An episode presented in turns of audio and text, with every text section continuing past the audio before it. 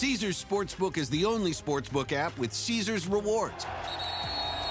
That means win or lose, every bet brings you closer to the types of perks only Caesars can offer. Like hotel stays at over fifty iconic destinations, bonus bets, daily profit boosts, tickets to the game, dining, and so much more. Whether you're a new or existing customer, Caesars Sportsbook is always rewarding. Must be twenty-one.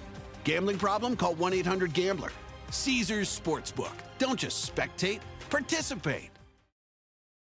Making your cat happy is a number one priority. Priority number two is keeping a clean litter box. Fresh Step Outstretch Litter helps you do both. Fresh Step Outstretch Litter traps waste at the surface with less crumbles and absorbs more waste and odor compared to Fresh Step Multicat.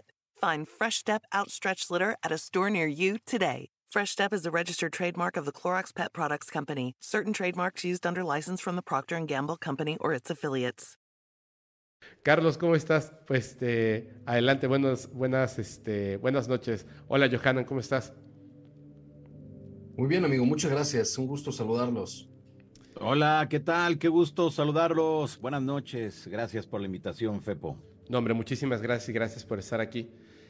A ver, primero que nada, eh, si les parece bien, me encantaría. Digo, yo sé que, que, que la comunidad lo, ya los super conoce, los estima muchísimo. Eh, Quisiera, si, si me hacen el favor, por favor, antes de que comencemos, nos pueden decir cuáles son las plataformas, las redes sociales en las que la gente puede ver todo el trabajo de investigación, divulgación que hacen ustedes, por favor. Adelante, por favor, Yohanan.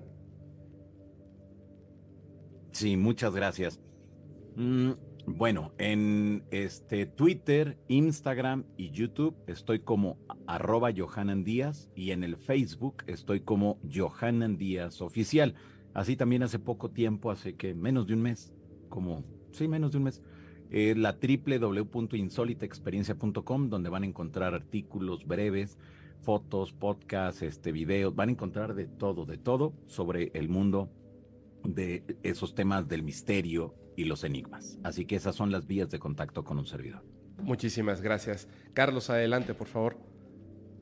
Muchas gracias, amigo, y, y, y pues de nueva cuenta gracias por, por invitarme a tu espacio, y a mí me encuentran como Carlos Rubio Sobrenatural en Facebook, Instagram, TikTok y, um, y, y bueno, en carlos rubio sobrenatural punto com, y en Twitter como arroba prof Carlos Rubio. Perfecto, muchísimas gracias. Ok, me gustaría, si les parece bien, que entráramos de lleno al tema, porque hay un montón de cosas que son súper importantes. Yo tengo una pregunta que va más allá, eh, que es en lo personal, pero ¿quién nos podría explicar eh, en breve qué, qué es este, o sea, por qué es tan importante esto que está ocurriendo ahora también aquí en, en México, en el Senado? ¿Qué es, por qué es tan importante este evento próximo que va a ocurrir? ¿Quieres empezar, amigo, o, o doy mi opinión? No, a- adelante, adelante, y luego ya yo hablo. Bueno, yo en lo personal me parece que eh, es importante en términos de que las cosas generalmente, para que se den en, en casi toda América Latina y el Caribe, eh, va en este mismo caminito, en este mismo sentido, en que primero tienen que ser los gobiernos los que marcan la agenda. Y evidentemente, si estamos hablando de América Latina y el Caribe, pues se supeditan a lo que Estados Unidos tenga que decir. Una vez que Estados Unidos marca la pauta, entonces sí, los gobiernos, no la sociedad civil, los gobiernos de América Latina son los que determinan qué es lo que se va a hacer. Y explico muy rapidísimo por qué. Porque todos nuestros países arriban a la vida independiente y empiezan a construir sus proyectos de nación, supuestamente siendo democráticos y repúblicas, pero en realidad no es así. Eh, arribamos a la vida independiente, y en el caso particular de México, eh, en el proceso que vivimos hace ya de cien años, que es la Revolución, y de ahí se viene construyendo el país moderno, se pensó de tal manera que sea ni siquiera el gobierno, el presidente, el que determina qué es lo que se tiene que hacer en todo momento. De ahí que en este caso vemos una iniciativa muy importante, porque si el gobierno empieza a aceptar este fenómeno como un objeto eh, real, como un fenómeno susceptible de ser estudiado y quizá no regulado, pero por lo menos que se acepte su existencia, entonces sí, podemos darnos cuenta que a partir de ahí ya, digámoslo eh, extraoficialmente, entonces todo mundo ya lo reconocería. Si el gobierno lo está aceptando, entonces las universidades lo van a estudiar, las escuelas lo van a ver, los académicos, los medios de comunicación ya no lo van a ver como un tema extraído de la ciencia ficción, sino como algo serio que, tenía, que tendremos que estudiar, ¿no? Ok, sí, sí, en efecto, en efecto, pero a ver, bueno, ahorita les hago la pregunta. Eh, ¿Tú qué piensas, Yohanan? Mira, yo creo que es muy importante porque será eh, un hecho que, que será un antes y un después de esta audiencia pública. Creo que va a ser muy destacado. Es el momento para que toda la comunidad ovni latinoamericana haga cosas. Es el momento por todo lo que ha ocurrido en los Estados Unidos, y creo que si en estos momentos no se aplican, si en estos momentos no agarran o no se suben a esa ola que se produjo desde el norte del continente americano, no, no veo en el futuro otro momento idóneo, ¿eh? No lo veo, no lo visualizo, o tendremos que esperar diez años, veinte años, treinta años para que esto nuevamente ocurra. Creo que lo que va a ocurrir en México el próximo doce de septiembre, reitero, va a ser un, un antes y un después, me queda muy claro. Pero también me queda muy claro algo, que mientras no se tome a la comunidad ovni nacional, mientras no se tome en cuenta los trabajos que se han hecho del tema ovni a nivel Latinoamérica, eh, entonces vamos a seguir igual, vamos a seguir exactamente igual, eh, porque si es, es muy importante lo que veo que se publica a través de las cuentas de Jaime Maussan, a través de su equipo de trabajo. Creo que están haciendo un trabajo alucinante, increíble, que faltaba desde hace mucho tiempo, pero vuelvo al punto. No, no se puede hacer a un lado a la comunidad ovni nacional, no se puede hacer a un lado a la comunidad ovni latina. ¿En qué aspecto? No nada más en una eh, audiencia. Creo que es o debería de ser el inicio de algo más profundo, más fuerte, con miras y objetivos muy claros, muy precisos, porque no solamente es hacer un evento y ya. Ajá. Esto debe de continuar, y si México ya abrió, y si el equipo de Tercer Milenio logró introducirse con los legisladores y que hubiera el eco y el respaldo de los legisladores, entonces creo que es un proyecto que debería ser incluyente, un proyecto que debería ser más grande, un proyecto con miras, no solamente, como se lo he hecho eh, saber a, a la gente de Tercer Milenio, esto no debe de quedarse solamente en una parte que sea para tomarse la foto y quedar y salir todos muy guapos. No, creo que esto tiene que trascender, y también me queda muy claro que eh, si no se sientan las bases en estos momentos para que esto sea algo que se pueda visualizar a futuro, en la siguiente administración todo se acabó. Exacto. Estamos, estamos a unos meses de que esto se finiquite, porque, o sea, digo unos meses porque en el mes de diciembre, febrero empiezan ya las campañas. Exacto. Entonces, en ese momento ya olvídate de ovnis, olvídate de todo lo que tú quieras, ya no, nada. Bueno, si ahorita lo estamos viendo con la, con la candidatura presidencial, que no toman en cuenta absolutamente más nada. Entonces, imagínate cómo va a estar el siguiente año. Entonces, yo creo que es el momento, y por eso es importante el tomar eh, eh, los puntos de vista, la opinión y los trabajos de los demás investigadores, no solamente de la zona central de México, porque hay investigadores en toda la República Mexicana. Entonces, es ahí donde yo creo, considero, que puede hacerse un trabajo excepcional si se incluyen a, a, a todas esas propuestas seguramente, si se hace eh, una, ¿cómo te puedo decir? Pues un censo, o que cada quien mande sus propuestas. Creo que se puede robustecer mucho lo que están haciendo ellos. Desde luego ellos llevarán la batuta, llevarán y harán todo. Ay, creo que se, se atoró un momentito el, este, la conexión. Denme un segundito, por favor. Denme un segundito, por favor. Aquí estamos bien en la, en la señal, pero se congeló un segundito. Un momento, ahora regresamos. Espero que esté, esté todo muy bien. Pero lo que estaban comentando en lo que regresa la señal me parece que es absolutamente correcto. porque eh, les explico un poquito. Mientras tanto, estamos en lo que se refiere a, a, esta, a esta información. Como saben, en Estados Unidos estuvo esta audiencia pública en la que se... Ya regresaron, ya regresaron. Ahí, ahí, ahí está, ahí, ahí, ahí me ven, ahí me escuchan. Ya, ya, ya te escuchamos, ya te escuchamos. Perdón, adelante, adelante. Bueno, ya no supe en qué me quedé.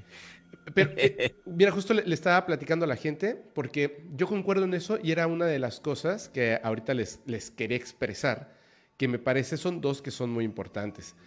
Uno es que tenemos que entender, no solamente como mexicanos, sino en general en cualquier país demócrata que, y, y no demócrata, o sea, los políticos están viendo por lo que a ellos les conviene. Esa es la verdad. En este caso, como, claro, como bien comentas, ¿no?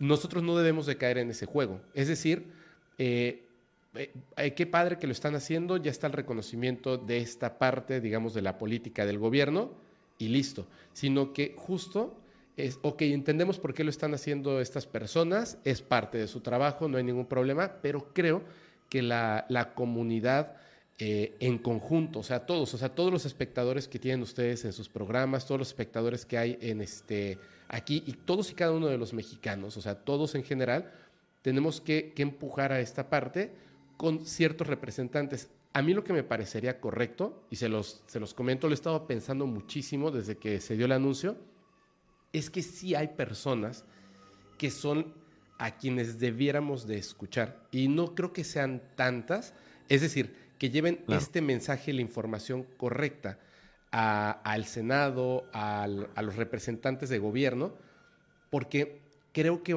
puede llegar a ocurrir lo que pasó en un principio en Estados Unidos cuando le hacían unas preguntas terriblemente mal construidas porque ni siquiera entendían lo que era el fenómeno no humano.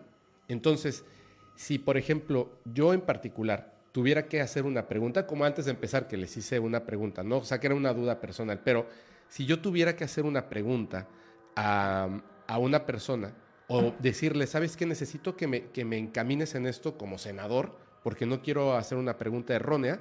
Creo que primero, antes de, de cualquier otra cosa, de la fotografía, etcétera, para poder construir leyes eh, y, y todo lo que, lo que vaya a dictaminar esta nueva realidad, primero tendrá que escuchar a los investigadores serios. Y por eso, y creo que eso es una parte bien importante de la política y de este fenómeno. Yo no soy un investigador serio, yo acabo de empezar. Yo soy más un divulgador, yo soy un creador de contenido. Entonces, yo juntaría a las personas que además, o sea, yo los cuento a ustedes, al señor Maussan, y sabemos perfectamente cuáles son los nombres de las personas que debieran estar ahí, que debieran estar ahí para ayudar a construir esto porque es sumamente importante y después, como dice Yohanan, después comienzan las elecciones y no importan los extraterrestres, lo que importan son los votos. Entonces, claro. es, el, es un sí, momento sí, importante. Y, claro, ima- perdón, Fepo, sí. Imagínate, si no interesa la, la seguridad, pues menos va, va a interesar los extraterrestres, ni los ovnis, ni nada. Por eso yo creo que estamos en un punto muy importante, en un punto que, que creo que jamás había estado la investigación y divulgación del tema de los ovnis en México en, en un punto tan importante como, como está sucediendo ahora. La mirada de todo el mundo está sobre México. Claro. Sobre el punto del doce de septiembre. Ahora que he estado entrevistando a mucha gente de Latinoamérica, los principales investigadores de cada país, todos, pero todos, es increíble el interés que tienen sobre lo que va a ocurrir. ¿Y sabes por qué? ¿O ¿Por saben qué? por qué? Porque ellos dicen, si México crea y logra llamar la atención como lo hizo Estados Unidos, estoy seguro, así me lo han dicho, estoy seguro que mi país se va a abrir. Estoy seguro que mi país, o para mí y mi equipo de trabajo, va a ser más sencillo ofrecerles algo parecido aquí en tal lugar. Y dices, wow. Por eso creo que más allá de las cuestiones políticas, más allá de las cuestiones en el, en el marco en que se está manejando todo este asunto, eh, creo que ojalá y es, es, ya tengan un proyecto para, para futuro, que no se quede solamente para esta administración, porque si les costó mucho trabajo al equipo de Tercer Milenio lograr hablar, convencer, cabildear con los políticos y todo, pues es el momento que lo tienen que aprovechar.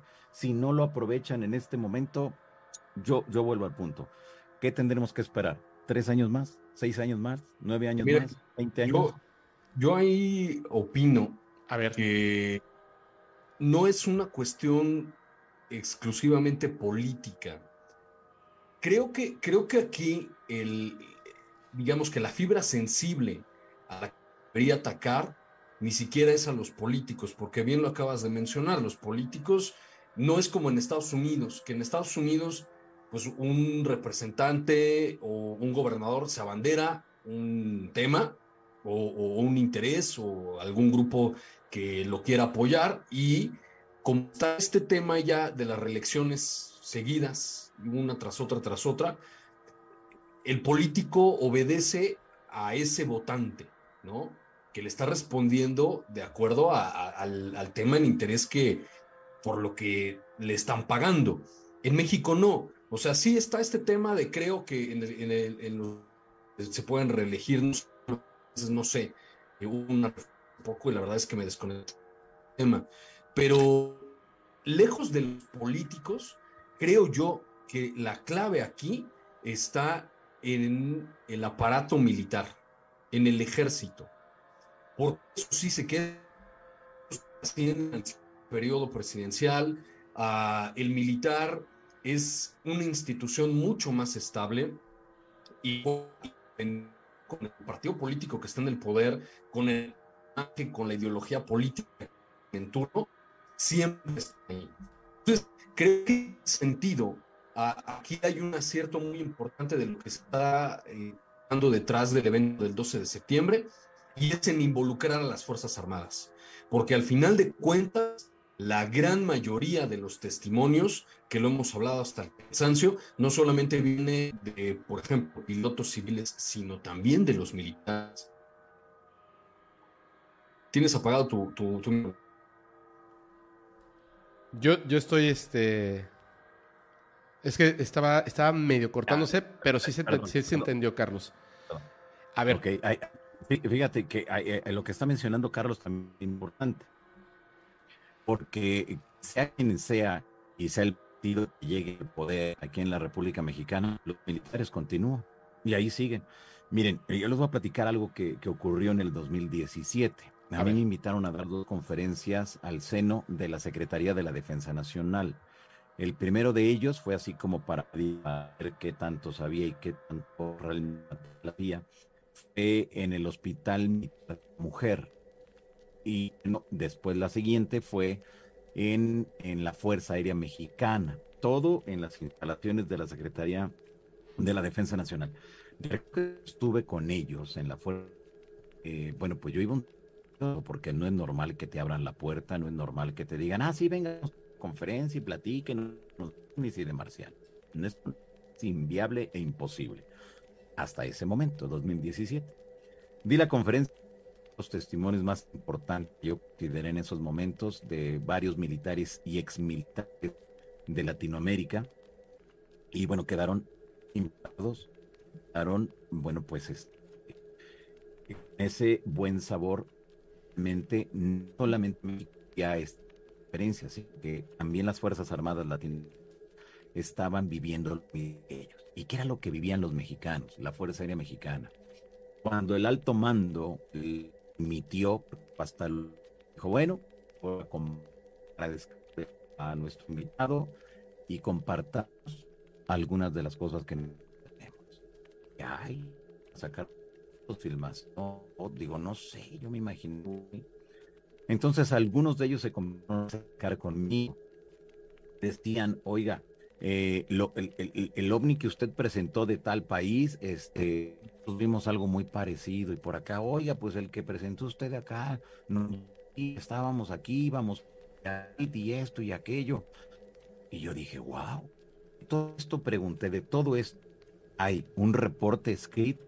Sí, y, y tendrán ahí a lo mejor algún video, mmm, video no, pero filmaciones sí, es decir, antes de la era tecnológica, antes de la era digital, las filmas y las fotografías.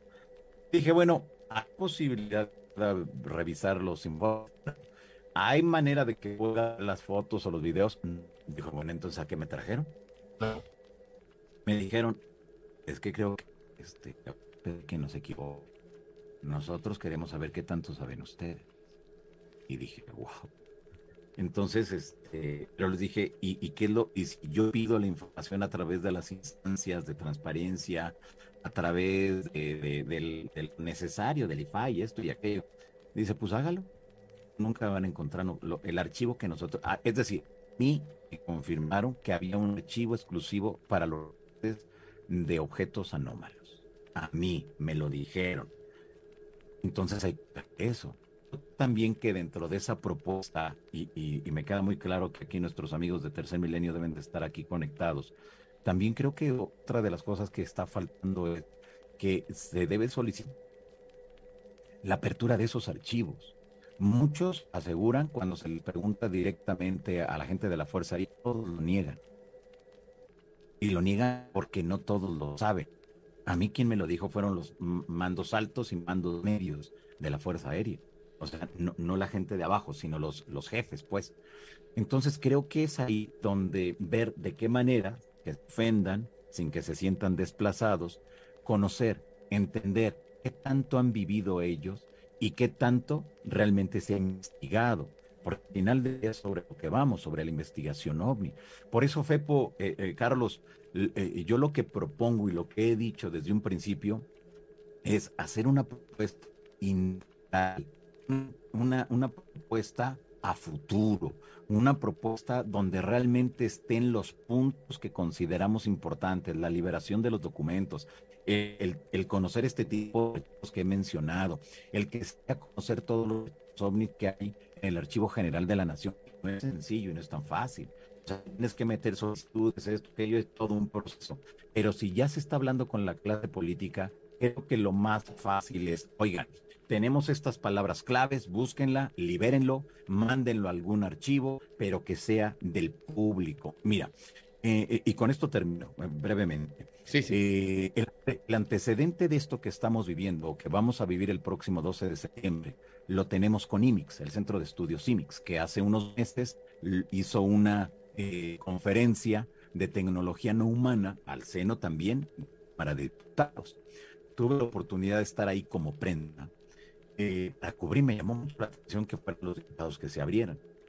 Estuve como prensa, hice preguntas y, y me quedó claro algo, que llegó un punto donde se propuso que toda la investigación del fenómeno OVNI que se hiciera a nivel nacional tenía que ser censada por la Secretaría de la Defensa Nacional. Fue un punto que inmediatamente dije, yo no estoy de acuerdo. Pero desde luego no era mi evento, desde luego yo no lo había organizado, pero sí fui muy enérgico en esa parte de decir, y en donde pude, en mi columna del periódico El Gráfico, en mis redes sociales, en mi canal de YouTube, en todos lados dije, yo no estoy de acuerdo que si se está armando una oficina, un comité o una comisión para investigar el tema de los OVNIs, en automático llegue la Secretaría de la Defensa Nacional. A ver, Carlos, dame todo lo que tú investigaste. A ver, Fepo, que, que te llegaron, dámelo. No lo puedes divulgar. No, ¿qué es eso? ¿Para qué entonces se está organizando todo esto si no va a tener una apertura directa hacia el público en general? Es un punto que yo no vi viable dentro de esa propuesta que se hicieron por parte de esa conferencia de no humanos en, eh, al seno de la Cámara de Diputados. Entonces hay una segunda oportunidad. Hay una segunda vez donde no podemos permitir que sea el gobierno quien controle la información. Creo que, que si se hacen una propuesta, y dentro de lo que yo estoy proponiendo, eh, sería tener un organismo que centre toda la información que llegue de todas las dependencias, de todos los lugares de la República Mexicana, que se concentre y que después los especialistas sean quien lleguen a conclusiones a partir de lo que se designe, porque mucho quizás se pueda ver desde el ámbito de la seguridad nacional, pero en ningún momento puedes dejar atrás y puedes dejar afuera a los investigadores OVNI. No puedes hacerlos a un lado, porque si lo haces, entonces eso que estén haciendo estará condenado al fracaso, como ha ocurrido en Perú, ha ocurrido en Argentina, ha ocurrido en Chile y en otros lugares donde de repente yo no sabía para dónde iban. Pues lógico, porque quitaste a la parte, quitaste a la base que tiene los datos, tiene las entrevistas, tiene las fotografías y sabe cómo es que se mueve ese, ese tema, esos objetos y cómo es la casuística en general. Creo que por eso se debe de hacer una eh, una propuesta integral, una propuesta fuerte, y esperemos que, me queda muy claro que, que la gente que, que está ahí en Tercer Milenio moviendo todo esto, seguramente ya lo tienen contemplado, pero creo que hace falta muchas cosas, ¿no? Fíjate que, que este, ahorita lo que comentabas, eh, de esta parte, ¿cómo va? O sea, bueno, aquí por lo menos la parte militar se ha abierto un poco, ¿no? Sobre todo ya tienen una experiencia con, con el señor Maussan, con este, el caso de Campeche. Pero, ¿cómo podríamos lograr nosotros como, como sociedad, digamos, es, al final como votantes, ¿no? ¿Cómo podríamos lograr que esta parte militar se abriera y escuchara a los investigadores, a, la, a las personas que tienen esta parte del conocimiento que por lo menos pueden ayudar a hacer que la gente en general, al tener esta información, puedan comprenderla? ¿Cómo podríamos llegar nosotros a ese punto? Digo, porque es difícil, ¿no? Al final está la, la parte de que quizá ellos no quieran hacer, eh, dar esta información, como, como comentas, Yohanan, en esta experiencia que tuviste, donde pues no te vamos a entregar los documentos, no te vamos a dejar ni siquiera verlos, ¿no? ¿Tú qué, qué piensas de eso, Carlos? O sea, ¿qué puede hacer la gente para, para lograr que, que haya un avance al respecto ahí? Mira, es, es complicado en, en diferentes sentidos. En primera, porque como mencionaba hace, hace un rato, eh, todos los países en general de América Latina y el Caribe nacemos de la misma forma, con países políticamente muy débiles, económicamente endeudados, entonces lo que, y generalmente pues involucrados en guerras civiles por cien años. Los primeros cien años de, de, de vida independiente de casi todos nuestros países, vivimos, que básicamente fue el siglo diecinueve, todos vivimos muy, de forma muy similar, con golpes de Estado, con asesinatos, con guerras. Eh, entonces, esta inestabilidad política lo que trae como resultado es la creación de gobiernos muy centralizados, donde toda la toma del poder se concentraba básicamente en una pequeña élite que era el presidente en turno y su, y, y digamos, su seguidilla, ¿no? Eh, y esto generó que en la segunda mitad del siglo pasado muchos de los países de esta región pues decayeran en dictaduras militares. Eh, en ese contexto es que los distintos eh, ejércitos, las distintas fuerzas armadas, se convirtieron en una sociedad dentro de la sociedad y tienen sus propias reglas, sus propios tribunales, su propio lenguaje, eh, sus propias leyes, y son una entidad completamente apartada del resto de la sociedad eh, nacional.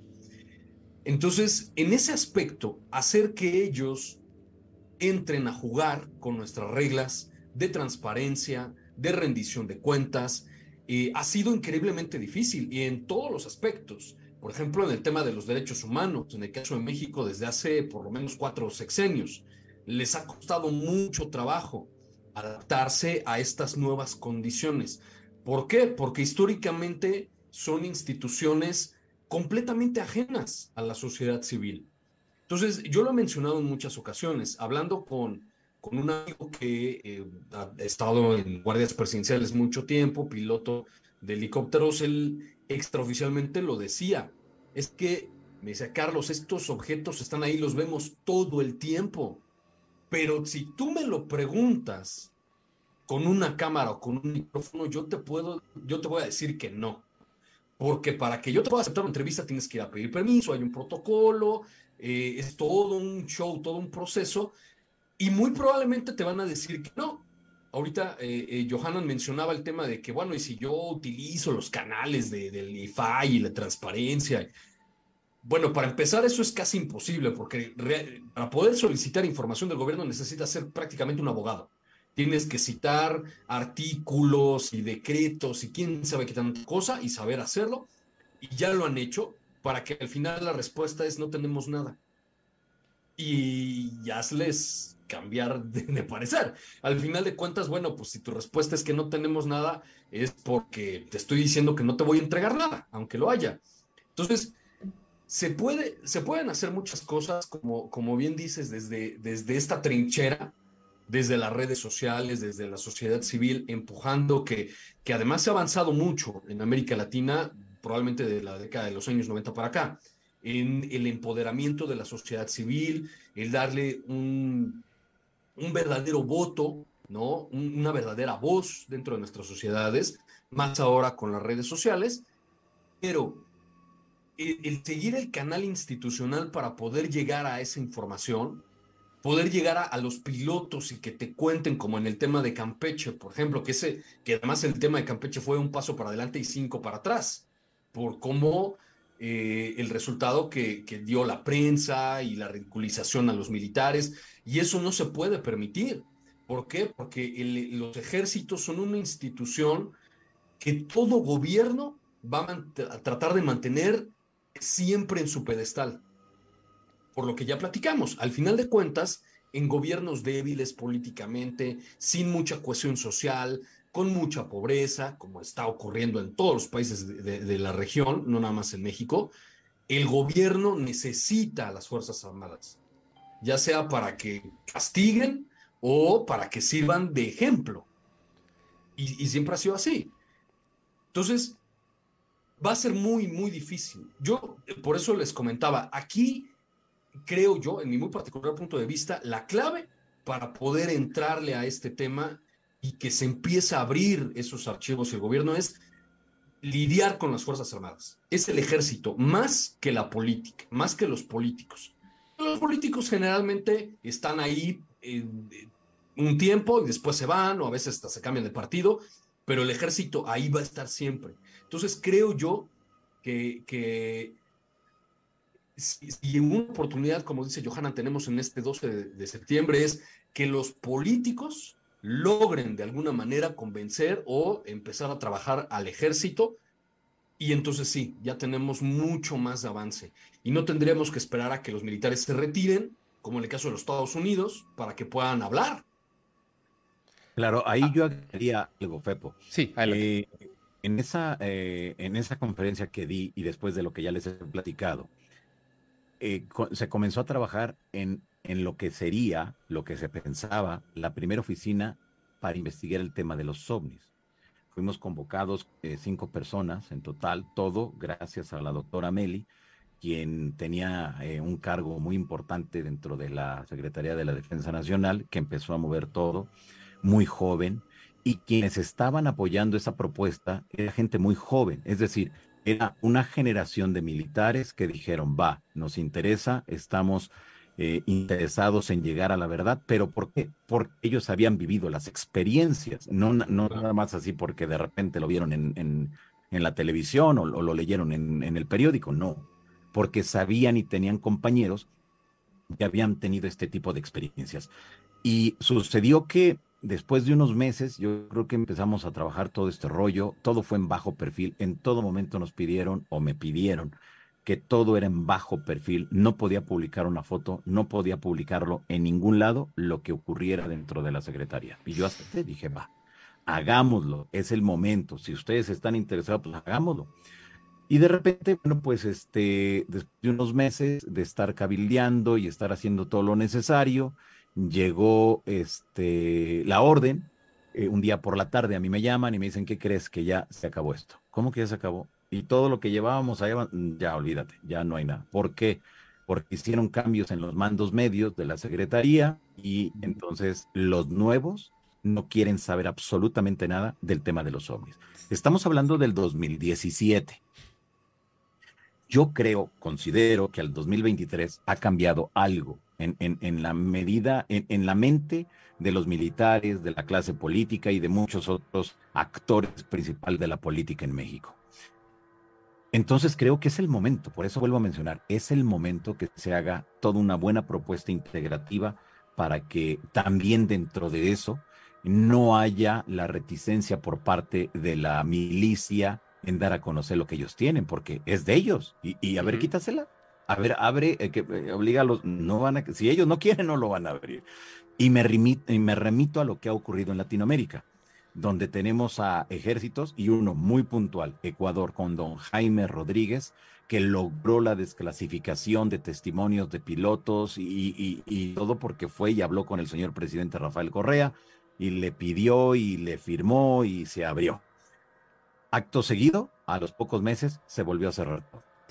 Porque los militares simplemente no quisieron. Y si los militares no quieren, no vas a conocer absolutamente nada. Por eso es y debe de ser una propuesta donde tenga todas esas vertientes, donde tenga todas esas variantes, para que en ningún momento te pongan un candado aquí. Porque poniéndote un candado en toda esa propuesta, al, a, a, los pocos, a los pocos días o a los pocos meses vas a tener candados en todo alrededor. Porque simplemente al gobierno no le gusta informar, no quiere que, que, que ande surgando en sus archivos. A ver, yo, yo tengo una duda. ¿Ustedes, eh, alguno de ustedes ha sido invitado o va a participar en esta el, el doce de septiembre? Yo sí voy a estar ahí. ¿Tú vas a estar ahí? Yo igual, pero, pero como, como prensa, creo. Voy a estar yo. Como prensa. Se va a transmitir, supongo, ¿no? En este, o alguien lo va a estar transmitiendo en internet. Yo me imagino que sí. Yo creo que el canal del Congreso este, lo va... Me imagino que lo va a transmitir. Lo va a tener que transmitir. Es que creo que es importante el... A lo mejor yo voy a sonar un poquito ingenuo o romántico del tema, pero creo que es muy importante que, que cuando esto ocurra, las personas estén súper atentas para... Es raro, pero se necesita como de ciertos líderes que te vayan diciendo... ¿Cuál es el siguiente paso? Y, y yo me, me pegaría más a los líderes que están fuera de la política y que están dentro del campo de la investigación de estos fenómenos. Sobre todo eh, personas, hombres y mujeres que hacen un trabajo serio al respecto. Yo en este caso, de lo que está pasando aquí en México, eh, creo que, creo que hay que hacer mucho apoyo y mucha fuerza a quienes vayan a, a tomar, digamos, esta información y además a presionar a gobernantes, a estos senadores, diputados en general, a todo el aparato de gobierno, porque creo que es la única manera en la que ese gobierno presionado pueda presionar a este sistema militar. Si no, no va a ocurrir. O sea, creo, en eso estoy, estoy muy, muy de acuerdo contigo, Yohanan. Siento que si no, vamos a perder una oportunidad de oro. Que, ¿cuánto tiempo más para que vuelva a ocurrir esto? ¿Cinco o diez años? ¿O quizá más? Claro, claro. Entonces, me parece que es demasiado importante. De hecho, la siguiente pregunta es un poquito alejado de esto, pero me parece que es sumamente importante. Desde tu punto de vista, eh, empezando, si quieres, por ti, Yohanan, y luego con Carlos, porque le quiero hacer una pregunta más que pusieron en el chat que me parece muy importante. Si yo fuera uno de estos senadores, que antes de que esto llegara eh, hasta el Congreso y que va a haber una audiencia, y etcétera, ¿no? Antes de que pasara esto, pues a lo mejor de repente escuchaba a mi sobrino o mi sobrina hablar de que vieron un ovni o que hay un, un caso muy interesante de un contactado o de evidencia que mostró Jaime Maussan, etcétera. Pero para mí eso es de locos, ¿no? O sea, lo que a mí me importa es la política y punto. ¿Cómo me explicarías cuál es la importancia de este fenómeno en la vida pública? Claro. Desde luego que no lo puedes abordar por el lado de que son naves llegadas de otro planeta y que vienen a conquistarnos. No le puedes llegar por el lado de que son historias, son los pleiadianos que vienen con buena... No, no se puede. Tampoco puedes llegarles con, con puertas dimensionales, ni nada de esos temas que rodean nuestro gran tema que tanto nos apasiona e investigamos. A la clase política llegarle con los datos duros. De tal, en tal década hubo tantos incidentes...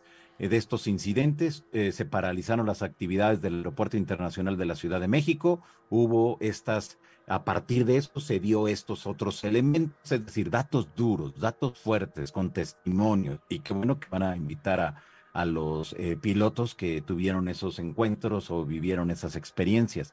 Creo que también lo que se tendría que llegar a la clase política es si hay algún tipo de evidencia, documentación oficial, si hay fotografías, si hay videos que respalden, si hay eco en la prensa, es decir, para que se lleve un dossier o varios dossiers con la información que nosotros tengamos, la comunidad ovni, y que por eso mismo queremos que ellos se involucren, para saber qué tanto saben sobre esos casos que nosotros, para nosotros es importante. O sea, no nada más es a lo loco, no nada más es así pedir por pedir, hay que entender que eh, por eso es importante que haya más voces, que haya más personas con una casuística y con una trayectoria eh, grande para saber qué es lo que tienes que pedir, porque si comenzamos a pedir así nada más, sin razón, nos vamos a inundar de documentación y luego para procesar todos esos detalles, esos datos, esos hechos, va a ser, no, no hay el capital humano que lo vaya a hacer, y menos en México, que, que a nadie se le paga en el tema de los ovnis. Oigan, entonces creo... Perdón, per, perdón, perdóname. Este, lo que pasa es que se está cortando muchísimo, Yohanan. Voy a, voy a cerrar la sesión un momentito, les voy a mandar un enlace y continuamos con esto rapidísimo porque se está cortando Perfecto. muchísimo, ¿les parece? Va a ser un segundito, para, también para la gente, a, ahora mismo vamos para allá. ¿Puedes este, detenerla, Carlos, porfa? Y ahora mismo se las mando. Ahí está, discúlpeme, discúlpeme, ahorita vamos a, a empezar esta parte otra vez. Es un segundito, lo que pasa es que ha estado lloviendo muchísimo aquí y nos van a hacer el favor de hacer otra, otra sesión para que puedan escuchar perfectamente bien todo lo que está, lo que está pasando. Denme un microsegundo y ya vamos a estar con esto otra vez. Me están ayudando aquí el equipo del Podcast Paranormal porque vi unas preguntas muy importantes, ahorita vamos a leer otras más. Ahí está. Uy, y les tengo... Les tengo, ahorita al final, ya que les pidamos a, a, a nuestros este, invitados, les voy a comentar unas cositas. De hecho, en lo que llegan, si les parece bien, les voy a contar un poquito del chisme. Eh, sepan, y les agradezco muchísimo a todas las personas que están enviando más estrellitas, a Mari Flores, saludos desde Toluca, dice, me encanta, si eres muy especial, gracias por ser y estar. Te doy un fuerte abrazo, muchísimas gracias. Sol Benítez, Eh, Nancy Pérez Aguilar, Fabiola Rojas, muchas gracias, muchísimas gracias. Y Fabiola Rojas, varias veces muchas gracias. Pienso que la soberanía de cada país no tendría que subordinarse a Estados Unidos. Correcto, lamentablemente así es, este, así es lo, la realidad, ¿no? de, de, esta, de estos gobiernos, muchas veces así ocurre. Espero que, que ya no sea así, por lo menos en México. Ya llegó con nosotros Carlos y ahorita llegará este Yohanan, fue un momentito nada más. Ahí está. ¿Me escuchas bien, Carlos? Sí, perfectamente. Ahí está. En lo que llega Yohanan, me dejas rapidísimo... Eh... Ay, ahí está. Me dejas rapidísimo saludar aquí a la gente. Fíjate que hay una pregunta ah. bien interesante. Ahorita que terminemos con esto de, de que me, me gustaría saber desde tu punto de vista, Carlos, ¿tú cómo le explicarías a uno de estos senadores o senadoras la importancia de este fenómeno? Hay una pregunta que dejaron por aquí, que dice lo siguiente, te la voy a leer y si quieres de una vez este, contarnos qué piensas de esto, fíjate, está buenísima. Dice esto, lo preguntó a Flordicio Quinteros, ¿qué va a pasar entonces con las religiones? Bueno, yo, yo lo, lo he manifestado en muchas ocasiones, creo, mi, mi, mi forma de verlo es las... más grandes religiones, las más, uh, ni siquiera podría decir las más antiguas, sino las, más, las que más eh, fieles tienen alrededor del mundo, esas no van a tener ningún problema en asimilar este, este, esta situación, este, este tema. Las que van a sufrir mucho y van a desaparecer mucho son las pequeñas sectas de todas las distintas afiliaciones religiosas, sectas musulmanas, sectas cristianas, sectas judías, eh, Y, y cualquier cantidad de cosas raras que hay. Es así, porque generalmente las, eh, las sectas que son muy pequeñas son guiadas por elementos o parámetros doctrinales muy cuadrados. En el caso, por ejemplo, de las sectas cristianas, son eh, fundamentalistas y se basan única y exclusivamente en un libro, la Biblia. Uh-huh. Y no en la Biblia, más bien... se basan en su interpretación privada de ese libro. Y cuando algo golpea a esa interpretación del libro, generalmente se desmorona. Como por ejemplo, hay a, a lo largo de la historia del cristianismo muchas sectas de gente que decía el, el, el fin del mundo viene el próximo martes tres de agosto. Y llegó el martes tres de agosto y el mundo no se acabó. Y luego decían, no, es que lo entendí mal, va a ser el dieciocho. Llegaba el dieciocho y nunca se acabó. Entonces, lo que terminó sucediendo es que se desmoronan. Pero eh, lo mismo, por ejemplo, con algunas sectas radicales islámicas. Es algo muy parecido. Entonces, lo más probable es que ahí sí van a tener muchos problemas para poder asimilar un, un, un cambio tan grande. Pero eh, lo que es, en términos generales, eh, el judaísmo, a, a grandes rasgos, eh, el judaísmo rabínico, como lo conocemos, que es como la corriente más no, numerosa dentro del judaísmo, eh, lo mismo con el islam, en el caso del cristianismo, el catolicismo, las distintas iglesias ortodoxas no van a tener ningún problema, porque incluso se han manifestado en muchas ocasiones. El que tú digas que Dios solamente nos creó a nosotros y solo a nosotros, tú estás por default ya limitando la capacidad creativa de Dios. Y de esto han hablado muchos teólogos, e incluso recuerdo haber escuchado a un musulmán hace varios años diciendo justo lo mismo. Eh, Alá es todopoderoso, entonces él puede crear vida en donde quiera, incluso vida inteligente. Y si hay vida inteligente en otro lado, pues también la creó Dios. Pero a, eh, ver, a ver, Carlos, es que ahí es un tema que a mí siempre me ha parecido cuidadoso por la respuesta que podamos tener hacia la sí. gente, y es lo siguiente. A ver, ya, ya, ya está aquí con nosotros, perdón, perdón, perdón, denme un segundito, que es el siguiente, y perdóname que te haya interrumpido. Hola, Yohanan. Estábamos hablando de este tema, no sé si lo escuchaste, de, de qué va a pasar con las religiones, ¿no? Estaba, estaba comentando Carlos algo que, que me parece que es correcto, que las sectas, o sea, las pequeñas religiones, pues evidentemente van a desaparecer. Pero voy a esto, ¿qué pasa? Eh, me voy a imaginar algo así muy exagerado. Ni siquiera, ni siquiera que, que extraterrestres como tal, seres no humanos, se personifiquen y nos den la respuesta, porque ya existe una apertura de los gobiernos y entonces ya t- tendrían ese permiso. Más allá de eso, digamos que en el probable caso que los militares en México decidieran abrir los archivos que tienen, y por supuesto en contactos que han tenido con estos seres, se han comunicado con ellos, y lamentablemente la respuesta, sin importar lo que digan las religiones que han ido aceptando la existencia de estos seres no humanos, digan, estos seres dicen que no, que estamos en un error, que definitivamente el camino no es una religión.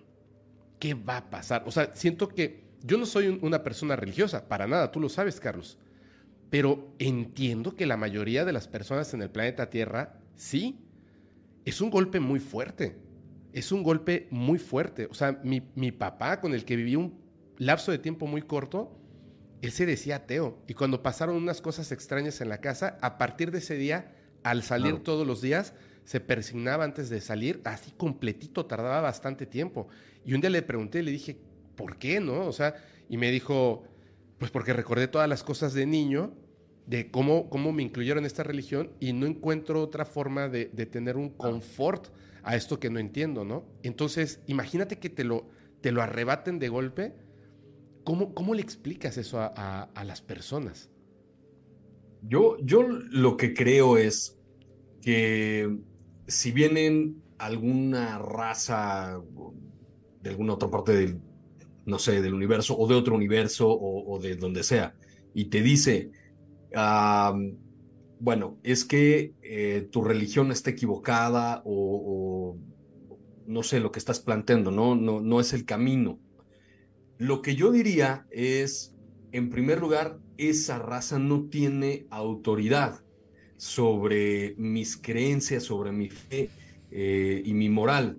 Lo, lo que mencionabas eh, hace un momento de tu papá es muy común. Uh-huh. Yo he escuchado a mucha gente que dice, es que yo no creo en Dios, pero y creo que lo, lo, lo platicamos en tu podcast, pero cuando se enfrenta con el demonio, porque ese sí se ve, ese sí actúa, ese sí te ataca. Entonces ahí sí ya la persona cambia su, su forma de entender.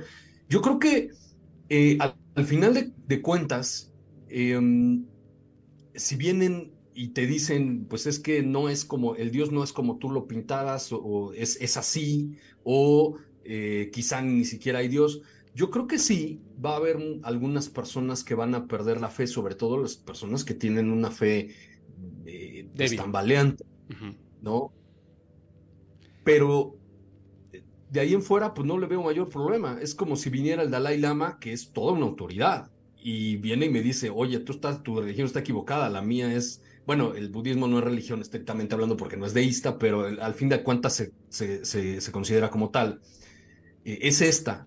Le digo, bueno, pues sí, yo lo respeto en su calidad de una persona increíblemente sabia, eh, eh, pero no es autoridad para mí. Entonces, yo creo que mm, se irían por mí, ¿no? No, creo, creo que diste una respuesta excelente, porque justamente ese, ese era el punto al que, que yo quería llegar.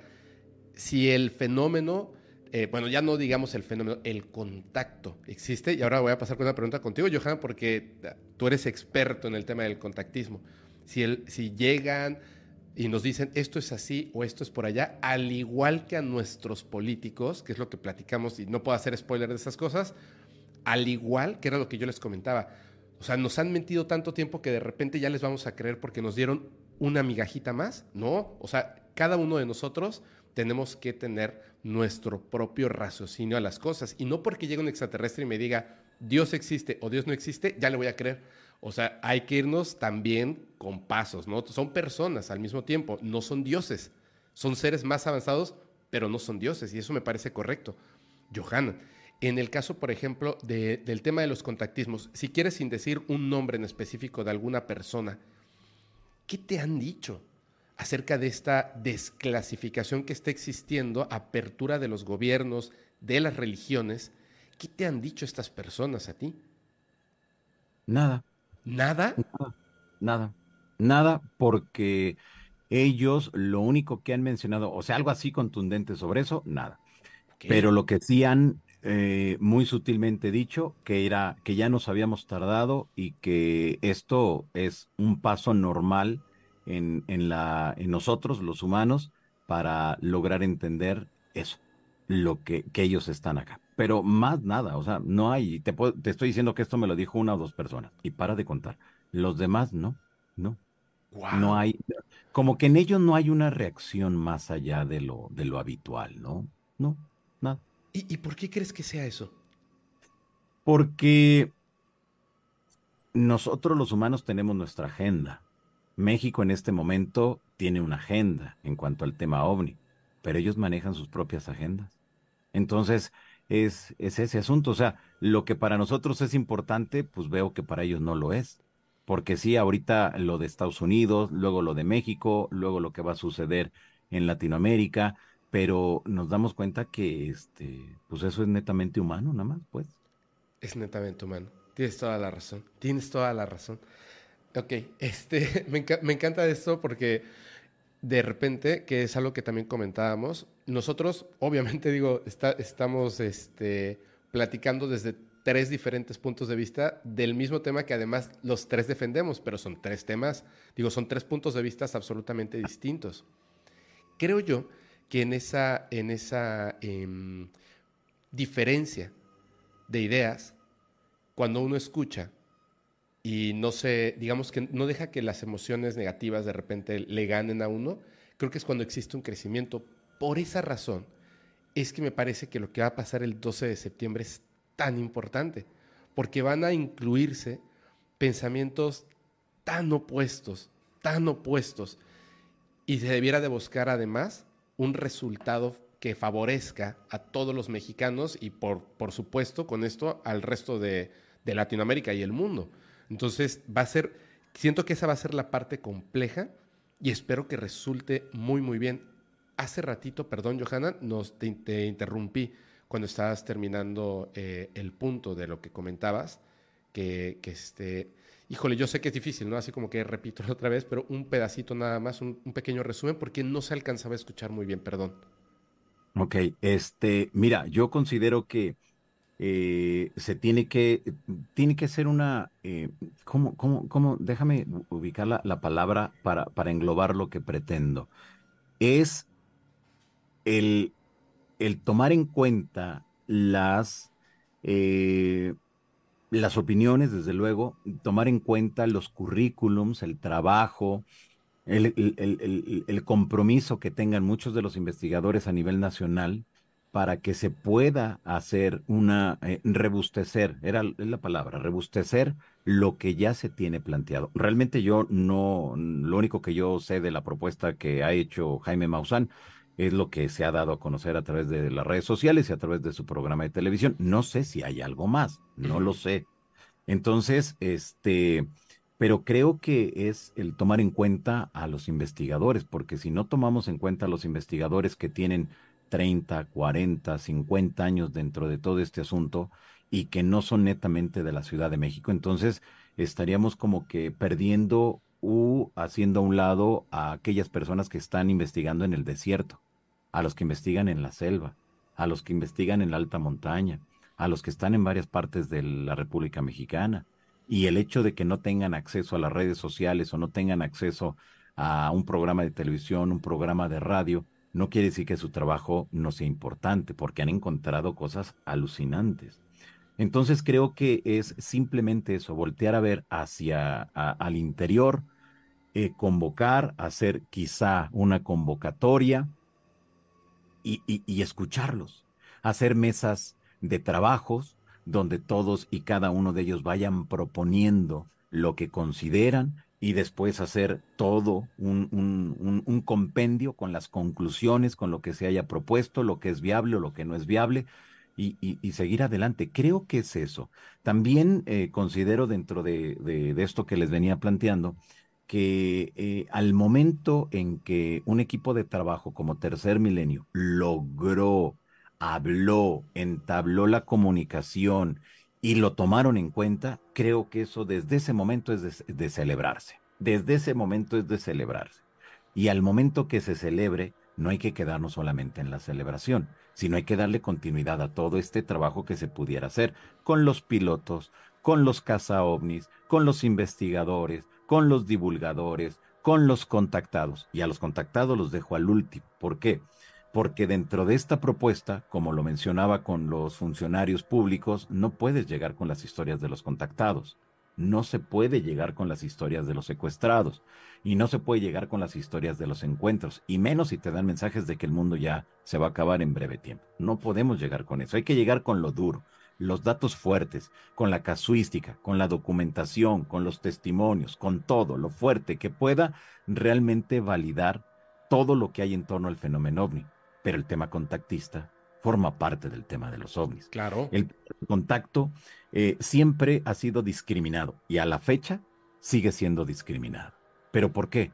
Porque no se logra entender realmente la importancia y la trascendencia que tiene el tema. La mayoría de los, de los investigadores a nivel internacional no quieren saber nada de los contactados porque les da pereza leer, estudiar, analizar los casos, o porque simplemente no les interesa y ya. Pero si nos abocamos ahora desde el ámbito contactista, lo más serio, lo más fuerte, tenemos que irnos con los experimentadores. Es decir, los experimentadores son aquellas personas que tienen estas experiencias, ya sea de contacto, de encuentro o de secuestro, y que les dejan una secuela en su cuerpo, uh-huh. que se puede investigar, que se puede estudiar, que se puede analizar, y ahí es donde tenemos la parte que va a hacer lo necesario para sacar este tema. Te pongo un ejemplo muy claro.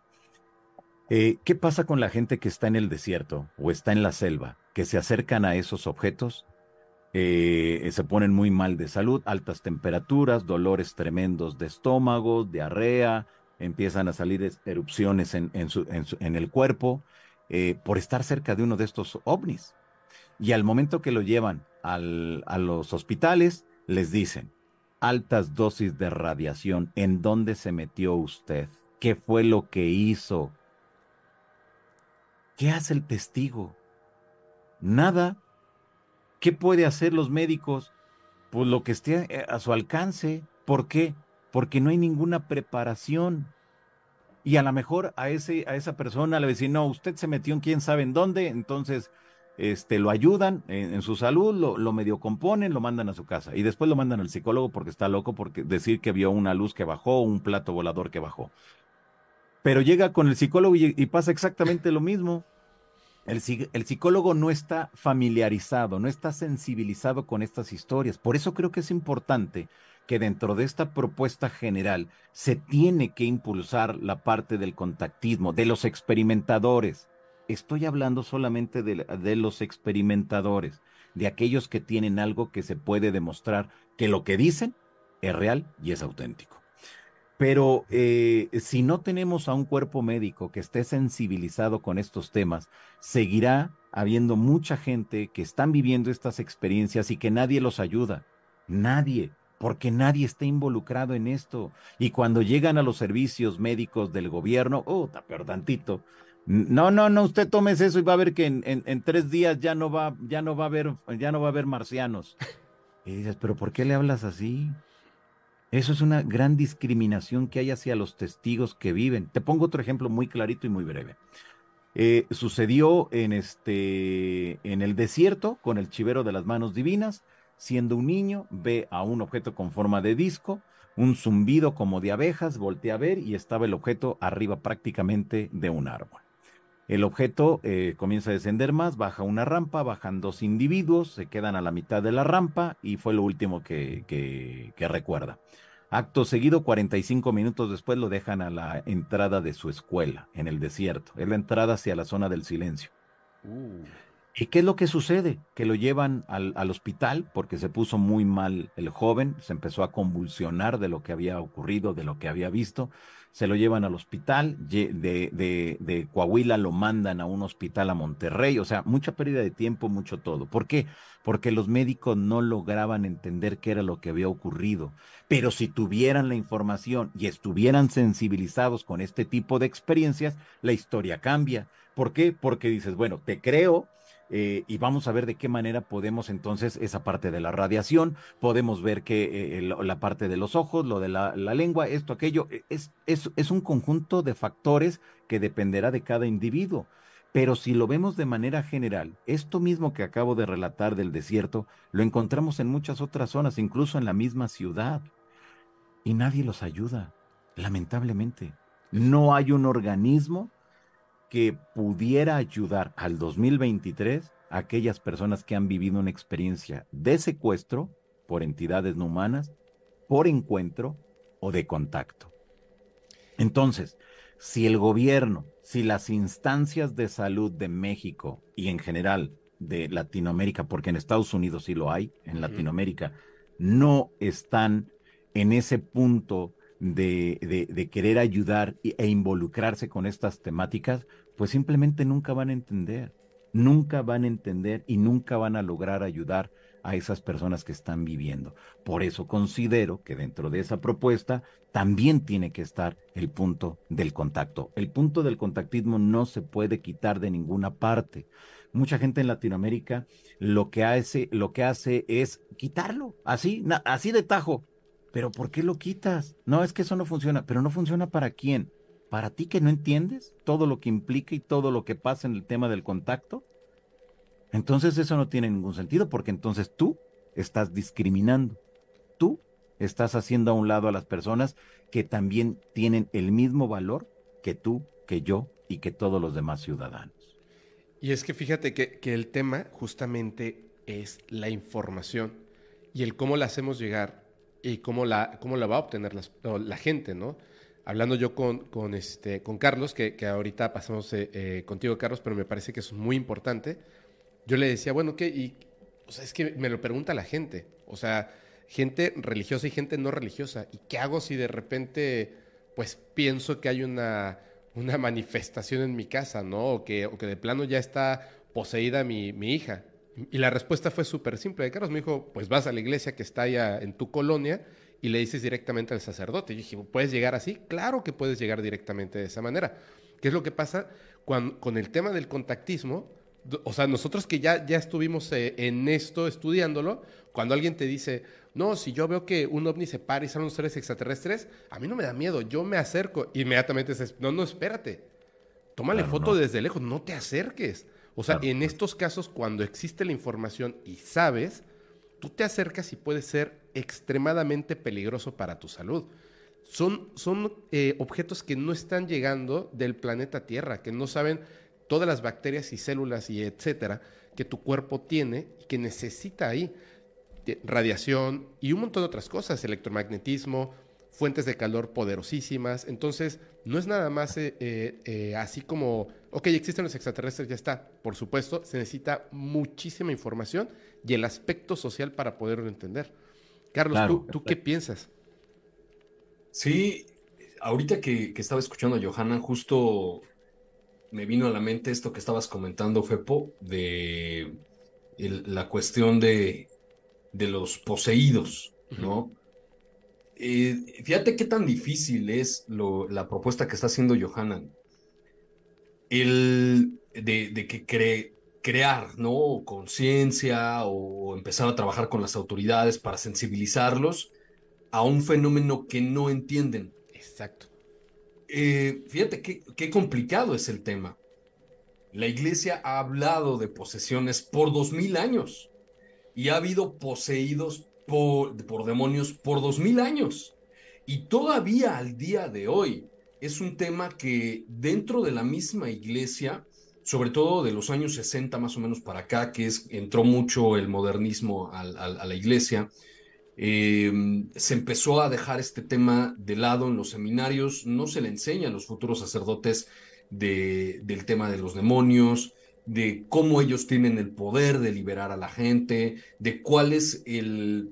Eh, porque hay, hay, hay libros de texto, literalmente, hay ritual, hay un ritual oficial de la iglesia con pasos a seguir para hacer un exorcismo. Y ni siquiera eso se lo enseñan, ¿no?, a los que van a ser los futuros sacerdotes.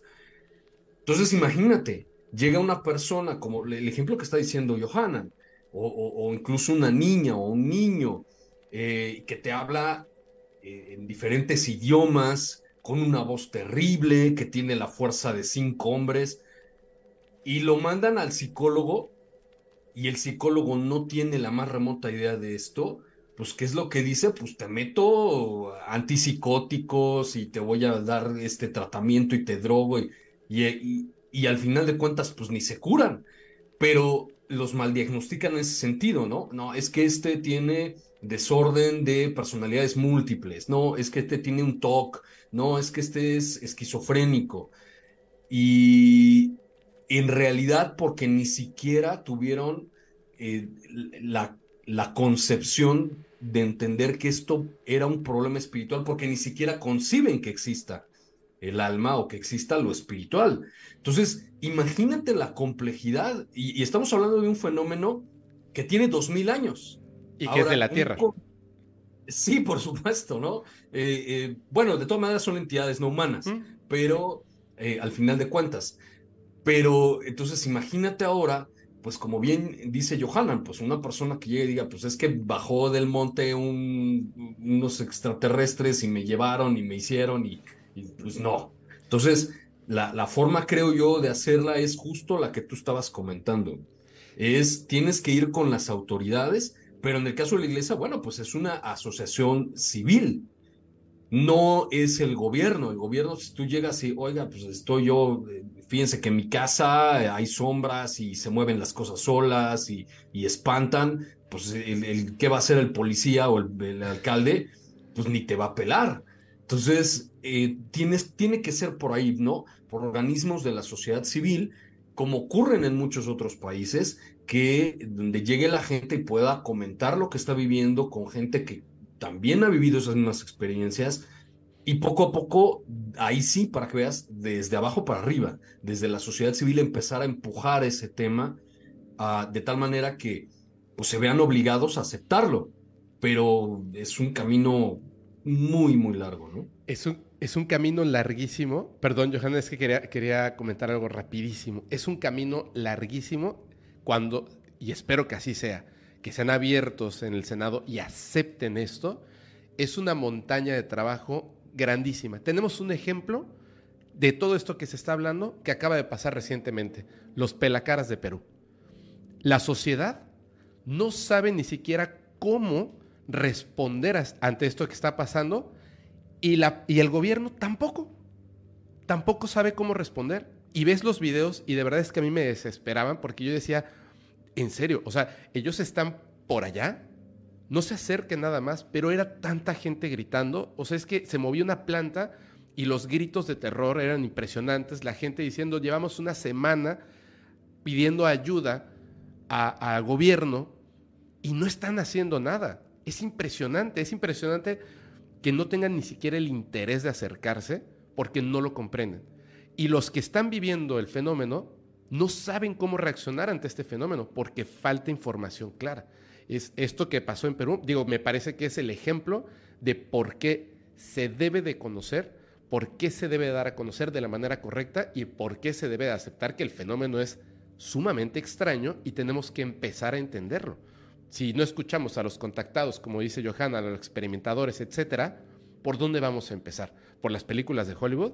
Si está todo mal lo que nos están eh, informando. Tenemos que tomar la información real, separarla de lo que es eh, lo falso y empezar a trabajar sobre eso. Y es, es son una montaña de trabajo. O sea, van a ser décadas y décadas y décadas de trabajo. Estás en silencio, Yohanan. Permítame. Sí, estás en silencio. Adelante, Yohanan.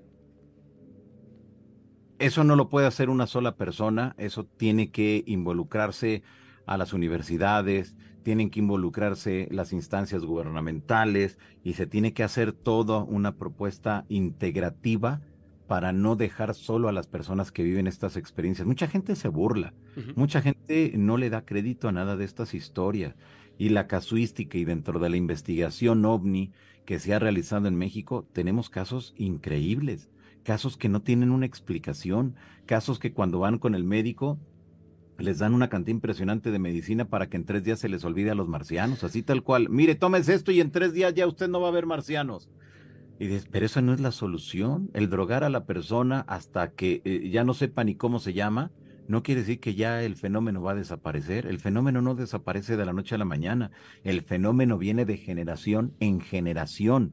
Y, y no porque aparezca por ahí una persona que no lo entiende, que no, que no sabe lo que implica realmente estas experiencias, pues este, eh, no porque él lo diga que ya va a dejar de verlos, ya se van a ir, claro que no. Y tenemos casos en Estados Unidos con personajes muy importantes como Bob Hawking, este, ¿quién más? Estaba este señor John Mack, está, bueno, son muchos los en, investigadores en Estados Unidos que, que han logrado permear hasta las universidades para que las universidades se involucren dentro de este proceso de investigación y sobre todo lo más importante aquí, ya no es la casuística, es de qué manera vas a ayudar a la persona, uh-huh. de qué manera se le puede dar el acompañamiento para que esté bien, esté tranquila. ¿Por qué? La mayoría de las personas que han sido secuestradas por estos seres extraterrestres o seres no humanos no quieren ya que llegue la noche, les da un terror, no quieren voltear ni tan siquiera ver las estrellas, no quieren saber nada del tema de los ovnis. Y esto a pesar de que ellos en su vida se habían acercado al tema, es decir, no estaban familiarizados con esta, con esta temática.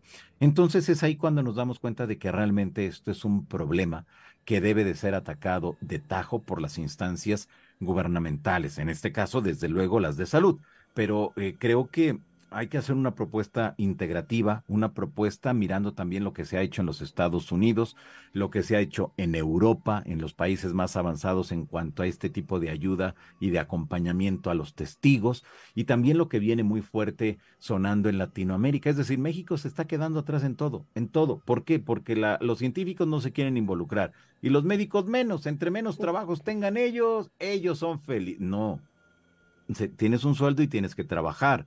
Y tienes un sueldo y tienes que apoyar. Y si tienes un sueldo, entonces tenemos que crear las condiciones necesarias para que la persona, cuando tenga ese tipo de experiencia, sepa con quién ir, sepa qué es lo que tiene que hacer. Y no necesariamente medicarlo. A lo mejor y sí, pero, pero creo que de entrada, si no entiendes el problema, nunca vas a encontrar el medicamento adecuado para esa persona. Por supuesto, por supuesto. Perdón, Carlos, ibas a decir algo, ¿verdad? Te interrumpí. Sí, sí perdón que... Adelante, adelante. No, adelante, ah, adelante, por favor.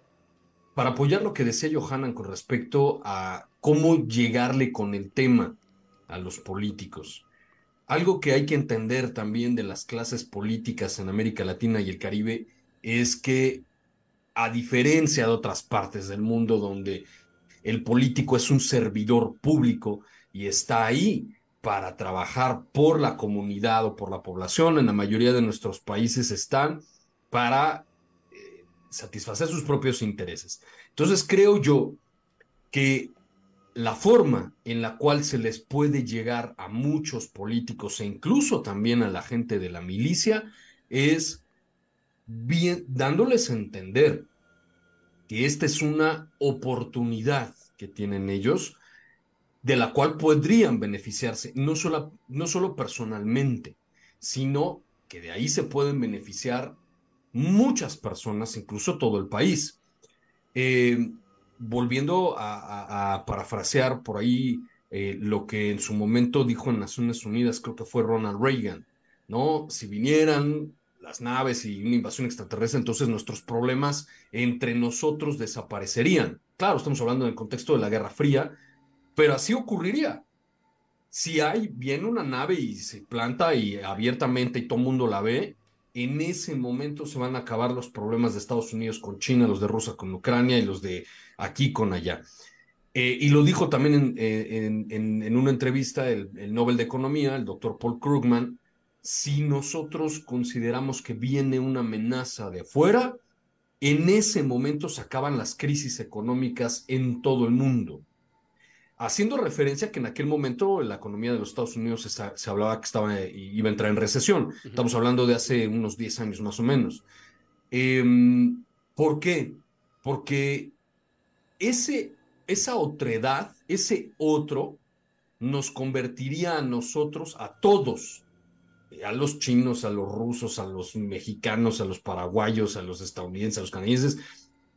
Las, automáticamente las fronteras se desaparecerían y seríamos una sola comunidad, una sola identidad contra ese otro, sea amenaza o no. Y creo que aquí no hay alguien que se atreviera a decir que son una amenaza, pero eso no es, ese no es el punto.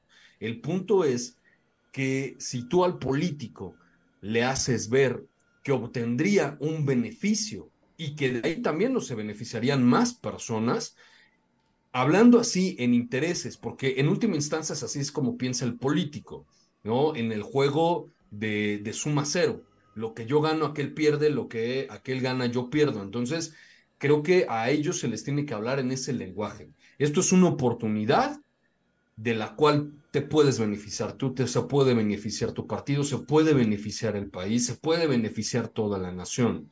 En el sentido de que estas entidades nos pueden enseñar cosas distintas, o puede que no, o no lo sabemos. Simple y sencillamente, con el hecho de que reconozcamos que están ahí, eso ya lo cambia absolutamente todo.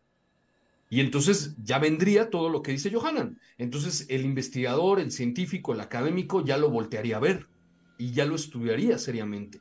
Y él, el, el otro vería las consecuencias de cómo nos va a afectar. Y el ciudadano de a pie podría entonces efectivamente ver también, entender este fenómeno como algo que le va a afectar, porque lo dijimos en su momento, cuando nos conectamos después de la audiencia del veintiséis de julio, uh-huh. Al día siguiente el ciudadano estadounidense, pues el chavo se fue a la escuela y el adulto se fue a trabajar y tiene que pagar sus impuestos y no cambió absolutamente nada, pero no cambió nada justamente por eso, porque no se alcanzó a difundir el potencial de lo que tenían ellos enfrente y de lo que tienen todavía enfrente.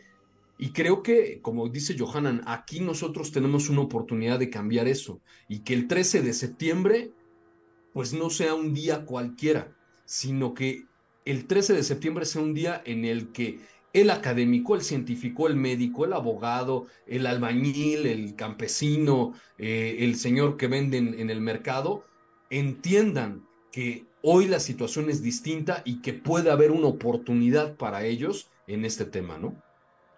Fíjate que, que creo que es, es parte de lo que tenemos que hacer todos, que ese trece de septiembre, digo, a los que les guste la numerología, después sigue el quince de septiembre y el dieciséis, y esto está ocurriendo en México, ¿eh? Ese trece de septiembre es donde nosotros tenemos que hacer que haya un avance. Y me refiero a, a todos los mexicanos y mexicanas. Tenemos que hacer que haya un avance. Yo le decía a la gente... Y esto no es que sea un anuncio, no es que sea un anuncio, porque al final todos los divulgadores, los, los, este, los investigadores y la gente que se dedica a estos temas de manera seria, también tienen, pues, como, como las personas en Estados Unidos que tienen que ir a trabajar al día siguiente, tienen que pagar renta, tienen que pagar el internet para transmitir estas cosas, invertir en un montón, un montón. Pero fuera de, de, de lo que pueda recibir como ganancia un investigador, que esto se divulgue. Un investigador es importante por lo siguiente: todo lo que viene hacia adelante en el mundo, en el planeta entero, va a tener un tema principal, que es el fenómeno no humano. Entonces, si van a, eh, además este, esto que, que hacemos nosotros, de alguna manera es demasiado entretenido e interesante.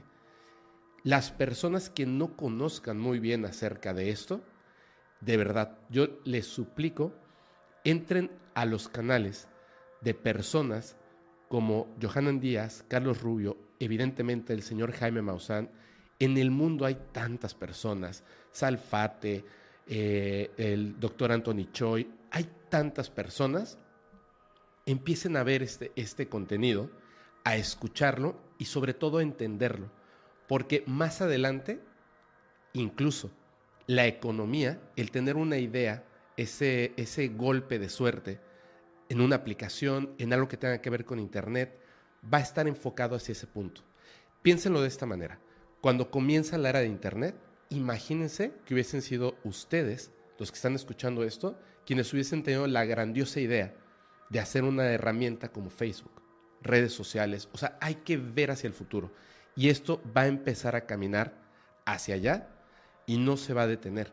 Entonces tenemos que estar preparados, tenemos que entenderlo, tenemos que aceptarlo y por supuesto todo va a nacer de que tengamos la información correcta. Por eso me parece tan importante que en esto que se hace, digamos, desde mi punto de vista, desde mi punto de vista que yo más que nada soy creador de contenido, me parece que estos temas hay que verlos, hay que estudiarlos y hay que escucharlos de gente seria, porque hay muchos creadores de contenidos que toman el tema y el meme y la risa, y está bien, o sea, es un proceso de entretenimiento también, pero esta parte es importante, porque hasta cierto punto, no me gusta esa palabra, pero es hasta didáctico, es importante por esa razón. Entonces, creo yo que, que la parte que viene, que va a ser muy importante, es, dependiendo de lo que ocurra este doce de septiembre, ¿qué opinión vamos a tener? ¿Qué opinión van a tener ustedes? ¿Y qué se va a decir al respecto de esto?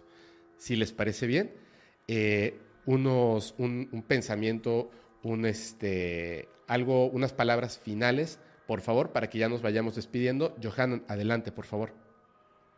Sí, claro, pues mira, pues muchas gracias en primer lugar por la invitación, eh, Fepo, gracias a toda la gente que está conectada aquí a través de este eh, programa. Y bueno, pues yo creo que Eh, tenemos que hacer lo necesario para que nuestra voz sea escuchada, la voz de aquellos quienes ya no están y que desde la década de los cuarenta han investigado, han estudiado el tema de los ovnis, pero también creo que es muy importante tomar en cuenta a la ciudadanía, porque a lo mejor a nosotros se nos ha escapado algún tema, pero ellos saben y, y, y están conscientes de que es un fenómeno que sí, nos llama la atención y puede ser mucho por morbo, por lo que tú quieras, pero también nos está afectando.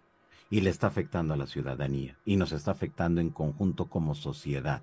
Más allá de si los políticos lo toman en cuenta o no, si se hace una eh, propuesta fuerte, sólida, consolidada, nadie la va a poder tumbar. Así puedan llegar tres, cuatro administraciones nuevas y nadie la podrá quitar, nadie la podrá Eh, modificar, sí, desde luego, pero siempre en beneficio de los principios y de lo básico que se haya generado.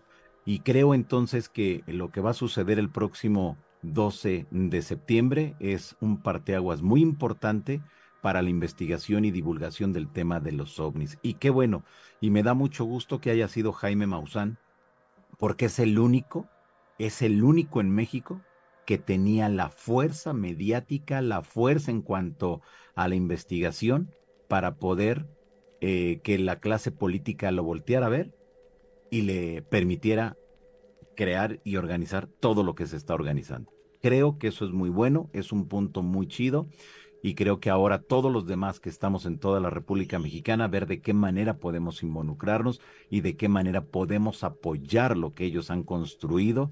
Y creo que esa será una dinámica muy, muy, muy interesante y muy buena, porque cada uno de nosotros sabe perfectamente cuáles son los puntos que dentro de nuestras áreas son esas áreas de oportunidad que pudieran ayudar a esa propuesta inicial, hacerla más grande, hacerla más sólida, hacerla más potente, porque reitero, para que ninguna administración en un futuro y ningún político lo tome como una carta de cambio, o lo tome, que si le da o no le da la importancia, dependiendo del estado de humor en, que, en el que se encuentre. No, por eso es importante lo que va a ocurrir este próximo doce de septiembre.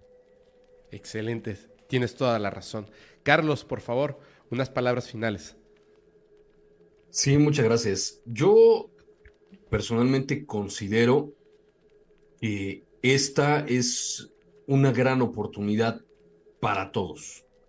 Es un momento, es una coyuntura histórica, efectivamente, porque, porque es histórica, porque nunca antes habíamos visto tanto interés de actores políticos, de medios de comunicación y, en términos generales, de la opinión pública, de tratar de observar a este fenómeno, pues, si bien a lo mejor no con toda la seriedad, por lo menos más serio de lo que siempre se trató, que siempre se involucró con temas que, eh, paracientíficos y con cosas muy extrañas o anecdóticas, o como bien ya lo dijo Yohanan, pues como de temas de locos y ese tipo de cosas, o para bromear.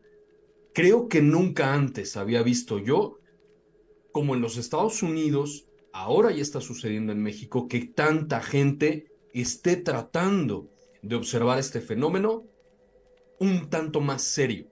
Y eso ya es un gran avance. Ya eh, lo hemos comentado, hoy en día ya nadie discute si el fenómeno es real o no. Eso es otro gran avance. Ya no hay gente seria que se atreva a decir, eso no existe, ¿no? O esos son puros cuentos o la imaginación de la gente. Ya podemos ver que militares, que políticos y que algunos científicos como Avi Loeb en los Estados Unidos están entendiendo como que esto ya es real y no se cuestiona su existencia. Ahora estamos en, un par- en parte de ese proceso del que hablábamos hace rato, de un camino muy largo, pero ya vamos un pasito más adelante. Ahora es, ok, ya sabemos que ahí está. Ya sabemos que no podemos evitar que ahí esté, porque no tenemos la capacidad, ni la fuerza, ni el poder o, o ni el, la, la facultad de convencimiento de evitar que eso esté ahí. Entonces, es real, está ahí, no podemos hacer nada. Ahora estamos en el punto de tratar de entender por qué está ahí, por qué vienen, de dónde vienen, para qué vienen.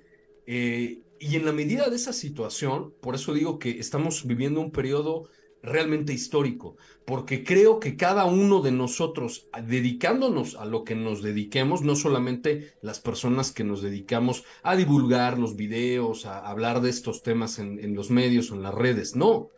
Hace rato hablaba, el maestro, el abogado, el contador, el médico, todos tenemos aquí una oportunidad de estar frente a un fenómeno que ya se acepta como real. Bueno, dentro de tu campo, podrías tú ser pionero o pionera de tratar de entender cómo eso va a afectar a lo que tú te estás dedicando. Lo puede perjudicar, como hablábamos hace rato de algunas religiones, lo puede beneficiar quizá, ¿no? Estamos hablando cómo se beneficiaría, por ejemplo, de la tecnología de estos seres, la ingeniería, la medicina, la física, eh, en general, todas las ciencias, quizá de conocimientos que nosotros por nos, nuestras propias limitaciones no podríamos haber accedido a ellas. Y que quizá, y parte es lo que decía David Rush, que ya hay gente que desde hace décadas se beneficia de ello. Ahora tenemos la oportunidad quizá de todos potencialmente beneficiarnos de esa información o de ese conocimiento o de esa tecnología, no lo sé. Pero hay que ponernos a pensar qué es lo que va a suceder dentro de mi campo, dentro de mi profesión, dentro de lo que yo me dedico con este tema. Es una oportunidad que ninguna otra generación se ha enfrentado. Quizá a aquellas personas que referían a este fenómeno como dioses o, o este, alguna otra entidad extraña, ¿no? Que los veían y ahí estaban ahí, pero no entendían. Bueno, nosotros creo que, a diferencia de todas esas otras generaciones que estamos hablando de, no sé si miles o millones de generaciones de seres humanos, somos la generación que tiene la posibilidad de enfrentarse con un otro que no específicamente es humano y que pudiéramos beneficiarnos de ello. O, pues podría perjudicarnos, no lo sé. Pero es, por lo menos me parece a mí, no solo interesante, me parece incluso emocionante estar viviendo en este momento y de enfrentarnos con una incertidumbre que quizá nos podría abrir muchas puertas a, a, a cosas espectaculares, ¿no? Exacto, y es que además, por ejemplo, yo, lo, yo a veces lo veo como de esta manera. Es como si estuviéramos viviendo en esta época y pensáramos que solamente existía nuestro continente y nos están empezando a llegar noticias de que hay otro mundo más allá. Y cómo pensar cómo va a ser su cultura, si nos podemos comunicar con esas personas. Pero estamos hablando de seres distintos al humano. Todo lo que va a ocurrir me llena de tanta curiosidad que por supuesto es sumamente emocionante. Entonces tenemos que ser capaces de cambiar la historia, hacer ese movimiento, ese cambio, esa revolución en evolución, y que no pase como cuando hubo este choque entre Europa y América, que bueno, a los americanos no nos fue tan bien de principio. Creo que en este caso tiene que ser algo en el que entendamos que esas entidades pues están ahí, nos podemos comunicar, y cómo vamos a tener, obtener un beneficio como humanidad. Creo que va a ser sumamente importante. Yo les agradezco muchísimo, Yohanan, profesor Carlos Rubio, les agradezco muchísimo. Le voy a pedir a la gente, por favor, que vayan a suscribirse a sus canales, a sus redes sociales, y pueden ver exactamente todas las redes sociales, en tanto en los capítulos que hemos tenido, como en las historias que tenemos nosotros en redes sociales. Ahí hay varias, y vamos a poner algunas de, de estos fragmentos donde van a poder rápidamente llegar a, a las redes sociales. Sin embargo, le voy a pedir, por favor, Yohanan y luego Carlos, ¿nos pueden repetir las plataformas y las redes sociales donde la gente los puede encontrar? Claro que sí, muchas gracias. En Facebook estoy como Yohanan Díaz Oficial, así tal cual, Yohanan Díaz Oficial. En YouTube estoy como arroba Yohanan Díaz, en Twitter e Instagram igual como arroba Yohanan Díaz, y todos los días a las siete de la noche y luego a las diez de la noche tenemos en vivo de lunes a domingo, ahí con contactados, con investigadores, nos conectamos a todas partes del mundo para enterarnos de la actualidad sobre estos grandes temas. Así que bueno, pues ahí los espero, y la página que tiene eh, tres semanitas, que está funcionando ya al cien por ciento, es la de doble u doble u doble u punto insólita experiencia punto com. Son notas breves, así que bueno, pues los invito para que estén ahí muy al pendiente de todo este trabajo que venimos haciendo.